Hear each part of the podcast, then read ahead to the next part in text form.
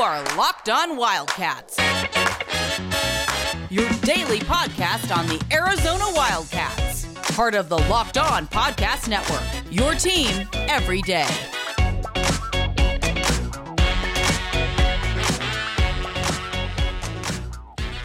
Happy Friday, everyone, and thanks for keeping it locked on Wildcats. I'm your host, Mike Luke.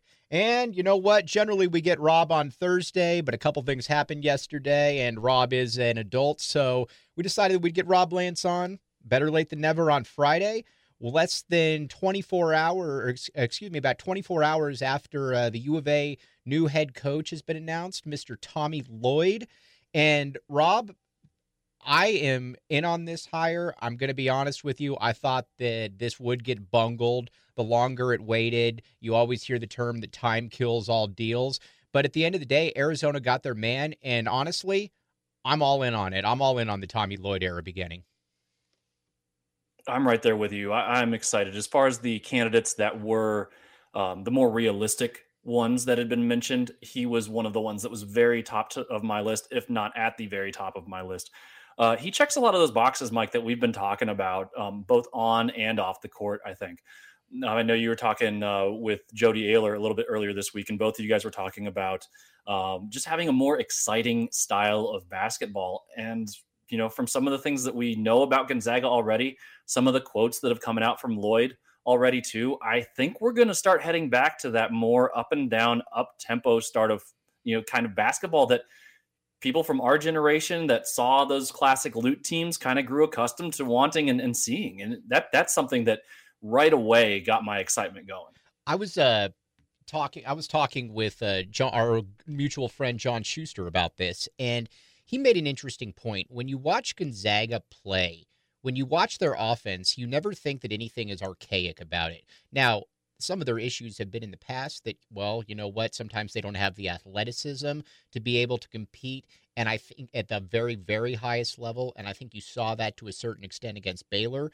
But I don't believe that that's going to be a problem for Tommy Lloyd at Arizona. And I think you're going to see a far more up tempo and more of a semblance of offense out there where you're utilizing passing angles, spreading the court, shooters. I think you're going to see a, an aesthetically much more cohesive brand of basketball and something that you and I and people in our age group and older were accustomed to watching growing up.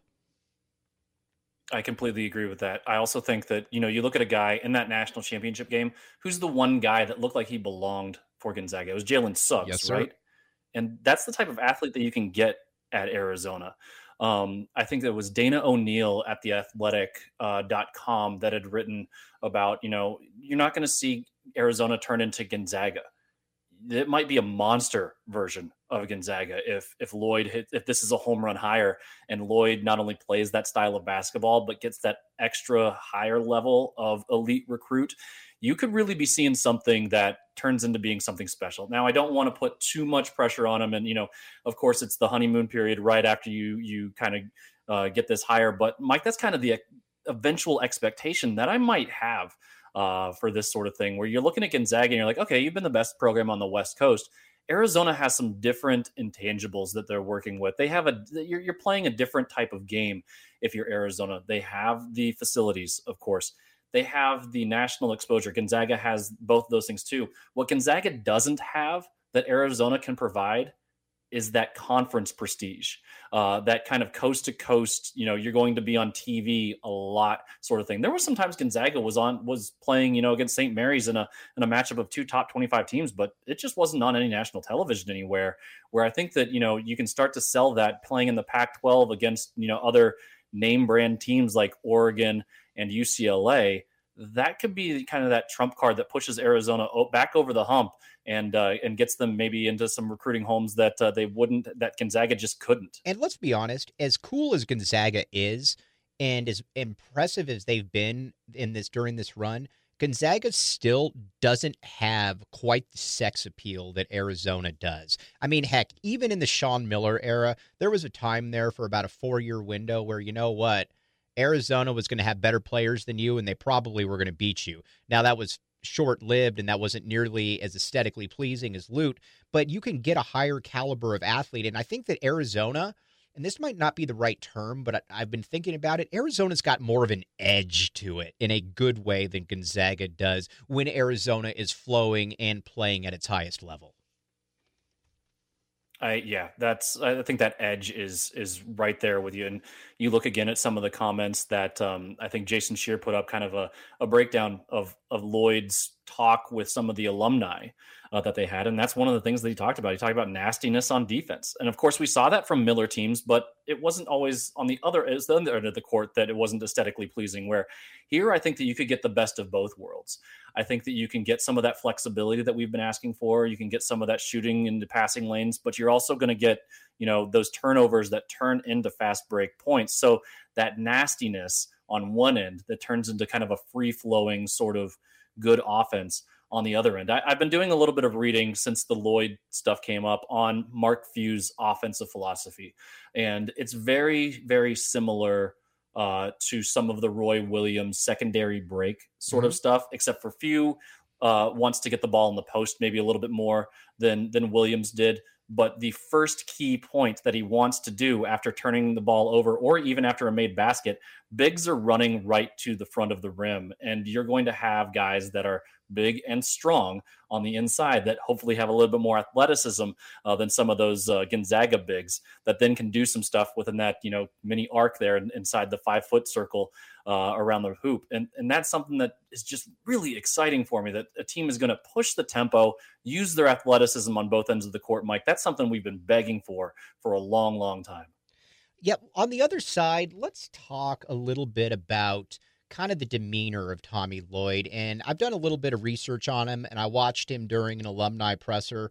And there were I had a couple takeaways from that. Let's talk about that. You're listening to Locked On Wildcats. Thanks for keeping it locked on Wildcats. I'm your host, Mike Luke, joined by my mentor, Rob Lance. All right. So, this was my first real time getting to watch Tommy Lloyd at the alumni Zoom and being able to just kind of watch him at the presser. And you know what I liked when I watched Rob is that there was a a quiet confidence to him. And it again, I don't want to compare anybody to Lute because that's not fair. Again, that's one of the top 15 coaches to ever walk a sideline. But the demeanor, I thought the demeanor was somewhat interesting in that you very rarely saw Lute Olson just lose it. Now, he would certainly get on his players. I mean, I think all the time about him just getting on Salim Stoudemire left and right. And there would be that favorite guy that he would, you know, go after. But there was never a point where you just looked at it and you're like, man, he lost it. He's out of control. And I watched, when I watched Tommy Lloyd, I got the sense of a guy that was going to take on some of the demeanor of his coach and Mark Few and that I think you're going to see a lot more learning experiences. You know, when a call doesn't necessarily go your way, he's going to let the official know that, hey, you blew that call, but then he's going to talk to his player, and that'll be 70% of the conversation about why he the player even put himself in position right there. I think you're going to see a drastically different demeanor out there. And I think it's a demeanor in the 21st century that I think resonates more with kids. Now, again, I'm not sitting here and saying that there isn't a time to yell because there definitely is a time to yell. But I think in the year 2021, the Bobby Knight era of, you know, kind of the clenched fist and, you know, you will do what I say, otherwise I'm going to pretend to, you know, push you or something. I just don't know that that necessarily flies with kids. And honestly, I think that you get more of a positive reaction from kids when you talk to them like an adult, but at the same time, you also let them know that I'm still the one in charge here, Rob. Totally, and I think that that's the the teaching point is is key to that. You know, what's one of the things if we want to just bring up Olson again, which we're going to continue to do, just because he is the figurehead of this uh, of this program and got it all started. He started out as an actual teacher, Mike, not as a coach. He was a teacher, and the best coaches are teachers of some way. You know, they they use situations to train and you know kind of prop up uh, the guys that are around them and, and use that as learning situations.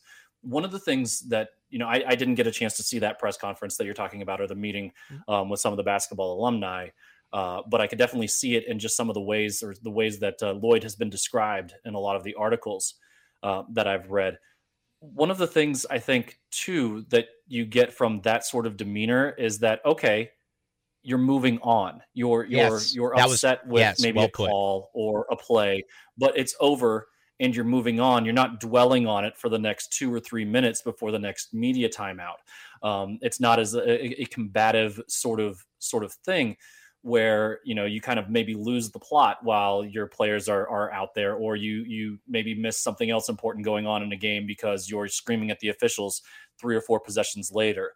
Now, is there a time and place for that? Possibly. I mean, is that going to happen to any coach? Probably from time to time, but if you can limit it and use it as teaching situations and move on. That that's kind of what you want in let's face it, I mean in a in a coach, in a teacher, in a boss, in a friend, in a family member. I mean, there's always, you know, just let things go sometimes is the best way and learn from it and and just move on to whatever the next best thing is. I posted this on Facebook a while back, and I oh, a couple days ago, a while back. I'm getting old, but um, I wanted to read a quote from Dean Smith.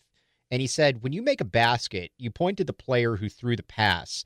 That applies to not just basketball, but everything we do. No one makes it through life without lots of assists. And when you look at guys like Dean Smith, when you look at guys like Lute Olson, there's a reason that these players in Arizona basketball, especially with the Lute guys, have such a strong bond with each other because while you are in school, it's important that you not only, you know, develop a tough shell, but at the same time, it's also incredibly important, Rob, that you learn how to play basketball, but also learn how to be a man in the process. And I think that that was something that maybe we took for granted a little bit during the Lute Olson era.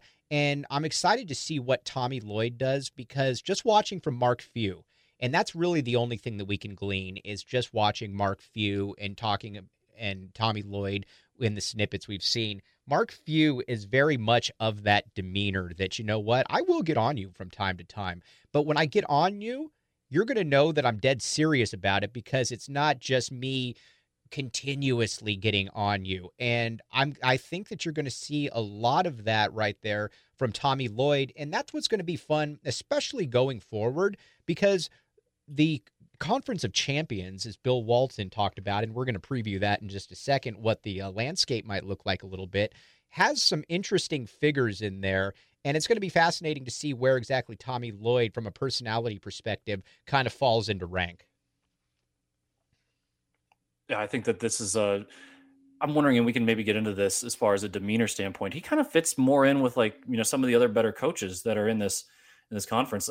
We talk about a guy that has a good sideline demeanor, Mike, is your boy from Crete. Mm-hmm. Dana Altman has great sideline demeanor, in my opinion. Mm-hmm. Um, also seems to build up a family uh, kind of perspective around his program, and that's not easy with a lot of the ins and outs that they've had uh, over the years, as far as transfers, you know, international players coming in, uh, guys leaving early, things like that. And and you hit on something that I think that of course, it's difficult when you talk about the Dean Smith era of coaching, the Lute Olson era of coaching, and you kind of build up this camaraderie among your your players. I'm interested to see, or your thoughts on, is that just an era thing? Do you think that you know these other schools, like I guess Duke, kind of has a family atmosphere around it too, but does Kentucky, does Carolina, I guess to some extent, some of these teams that have guys that kind of come and go a lot. Has that been something that is that one of the reasons that Roy Williams left is because he couldn't cultivate that anymore with just the way that basketball is, played. So it's not necessarily maybe a knock on not having that family atmosphere here around Arizona as maybe just a uh, the the circumstances around college basketball in general. Why don't we explore that? And because I think that's a really good question. But everybody out there knows how I consume built bars on a daily basis. I consume these things like it's water in the Sahara. If I find one, I am consuming that built bar. And you know what? I'm tired of talking about it. I'm going to get my guy Rob Lance into it. Rob's a guy that likes hitting the gym from time to time. And if Rob can do it, you can do it. And I guarantee you by this time next week, I will have had Rob Lance on a built bar. They come in a lot of different flavors, they're incredibly good. And I couldn't suggest him more. And just as importantly, if you wanted to ever place a wager on something as crazy as that, you might want to go to betonline.ag. Thanks for keeping it locked on Wildcats. I'm Mike Luke. Okay, Rob, you made an interesting point about the family atmosphere and about what that's like. And you know what? I hadn't really thought a ton about that, But when you saw Gilbert Arenas' remarks about Tommy Lloyd, which I thought were a little unfair, but he still talked about how you don't want an assistant coach at the U of A learning on the job. That to me was really kind Even of. Even though we wanted Miles Simon for the job, who's been an assistant. Cor- Sorry. Yes, correct. Exactly. But the one thing though that I look at though, and I still think these guys take an ownership in this program. These old the old school guys, your Gills, your Richard Jeffersons. And some of them are skeptical of this hire, but it's not they're skeptical because they don't want Arizona basketball to succeed. I just don't think that they like how this process came to that player. But at the end of the day, I'm not going to sit here and bash Gill and I'm not going to sit here and bash Richard Jefferson because I think that harbors back into an older era where guys in campus, or excuse me, in the uh, NBA, are proud of the school. Like I could totally see those guys rocking their U of A shorts if they were still playing. And to your point about do you really see that anymore? I don't know. I think that that's kind of a that might be a little bit of a bygone era, and it's going to be something. It'll be interesting to see how Tommy Lloyd does embrace that because the U of A alumni is one of the most unique basketball alumni fan bases in the country. Rob. Sorry, I got a trash compactor going in front of my house right now. No, you're so good. Waiting for that to go by uh, here before I answer that. But yeah, I think that it is because um, I think that's part of Lute Olson's legacy and even maybe even more so Bobbi Olson's uh, legacy with those Arizona kids, where you always heard about you know the pancakes and waffles that she would be making uh, for for guys when they came in on recruiting trips or even when they were living here in town. I think that it's such a trans transitory sport now, especially now with the the transfer portal, where you can get some guys that maybe are here two or three years uh, four years, maybe even. But I think that it's just maybe more of a bygone sort of era. And, and is it because Miller's guys are still in the NBA and they're not? They don't have the positions uh, in the in the media that some of the more high profile Arizona players have. You know, I, I knew that they were upset that that Miller got let go. We saw some tweets from a lot of his former players. Uh, but it didn't seem like they were like, you know, keep it in the family. It seemed like it was much more of an Olson sort of thing where I I understand that, but I also I think whenever you see this sort of stuff, you can also see why some players are maybe too close to the situation, right? Uh, and don't see the full picture because they're just trying to to have one of their guys um, get there. I understand the calls for a guy like uh, like Damon Stoudemire. I thought that Jody on your show earlier this week laid out some great points about Jason Terry mm-hmm. um, being a candidate for the job. Um, but I don't see anything in their resume besides the fact that they played at Arizona that would give them an edge over Tommy Lloyd. Uh, I, I, if there was a guy out there, I mean, of course, if Steve Kerr wanted this job, you're going to go ahead and give it to him. You're going to do whatever you can, move heaven and earth to get him on the Arizona sideline. But aside from him, Mike, there wasn't really another Arizona alum that I was saying, yes, you have to hire this guy, or this guy has to have, you know, maybe the number one position.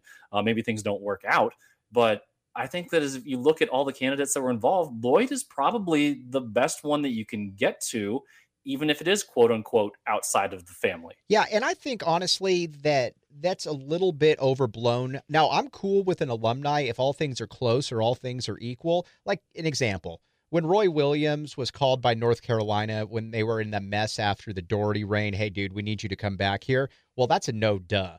But it's not like they were calling Jerod Haase to come back or something from his assistant coaching position, you know, when he was at with Roy Williams or something to that effect. So I'm cool with the alumni factor if it's close. I just hope these guys give him a chance. And I think that he also needs to realize, too, that this is a unique group of guys. And I talk more about the Olson guys than I do the Miller guys because it's the Olson guys that I think really built and are totally invested in this program, where I think a lot of the Miller guys are more about Miller, not necessarily the U of A which isn't necessarily a bad thing. It's just a difference in era.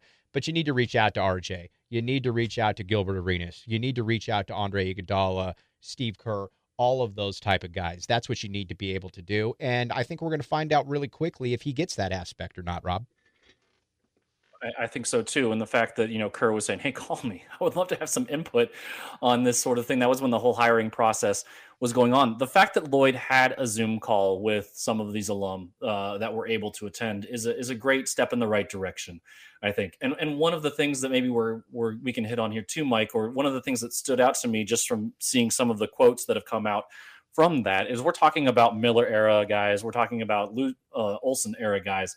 One of the things that Lloyd said in that meeting was, I, I just want Arizona to be a family. I don't want different era guys. I just, you know, I want it to be Arizona um, which I think that you know maybe that's been an issue uh, here in the past where has Miller had guys on from Arizona on his staff? Yeah, he's had Stoudemire and he had uh, Jason Terry, but you know it seemed like there was almost this delineation between well put the two eras. I mean, we were even talking about it here, and maybe it's because uh, just it is different eras and it's such a delineation point um, in the history of Arizona basketball. But I thought that was really smart from Lloyd to say, you know, I just want it to be Arizona. I don't want it to be Olson. I don't want it to be Miller.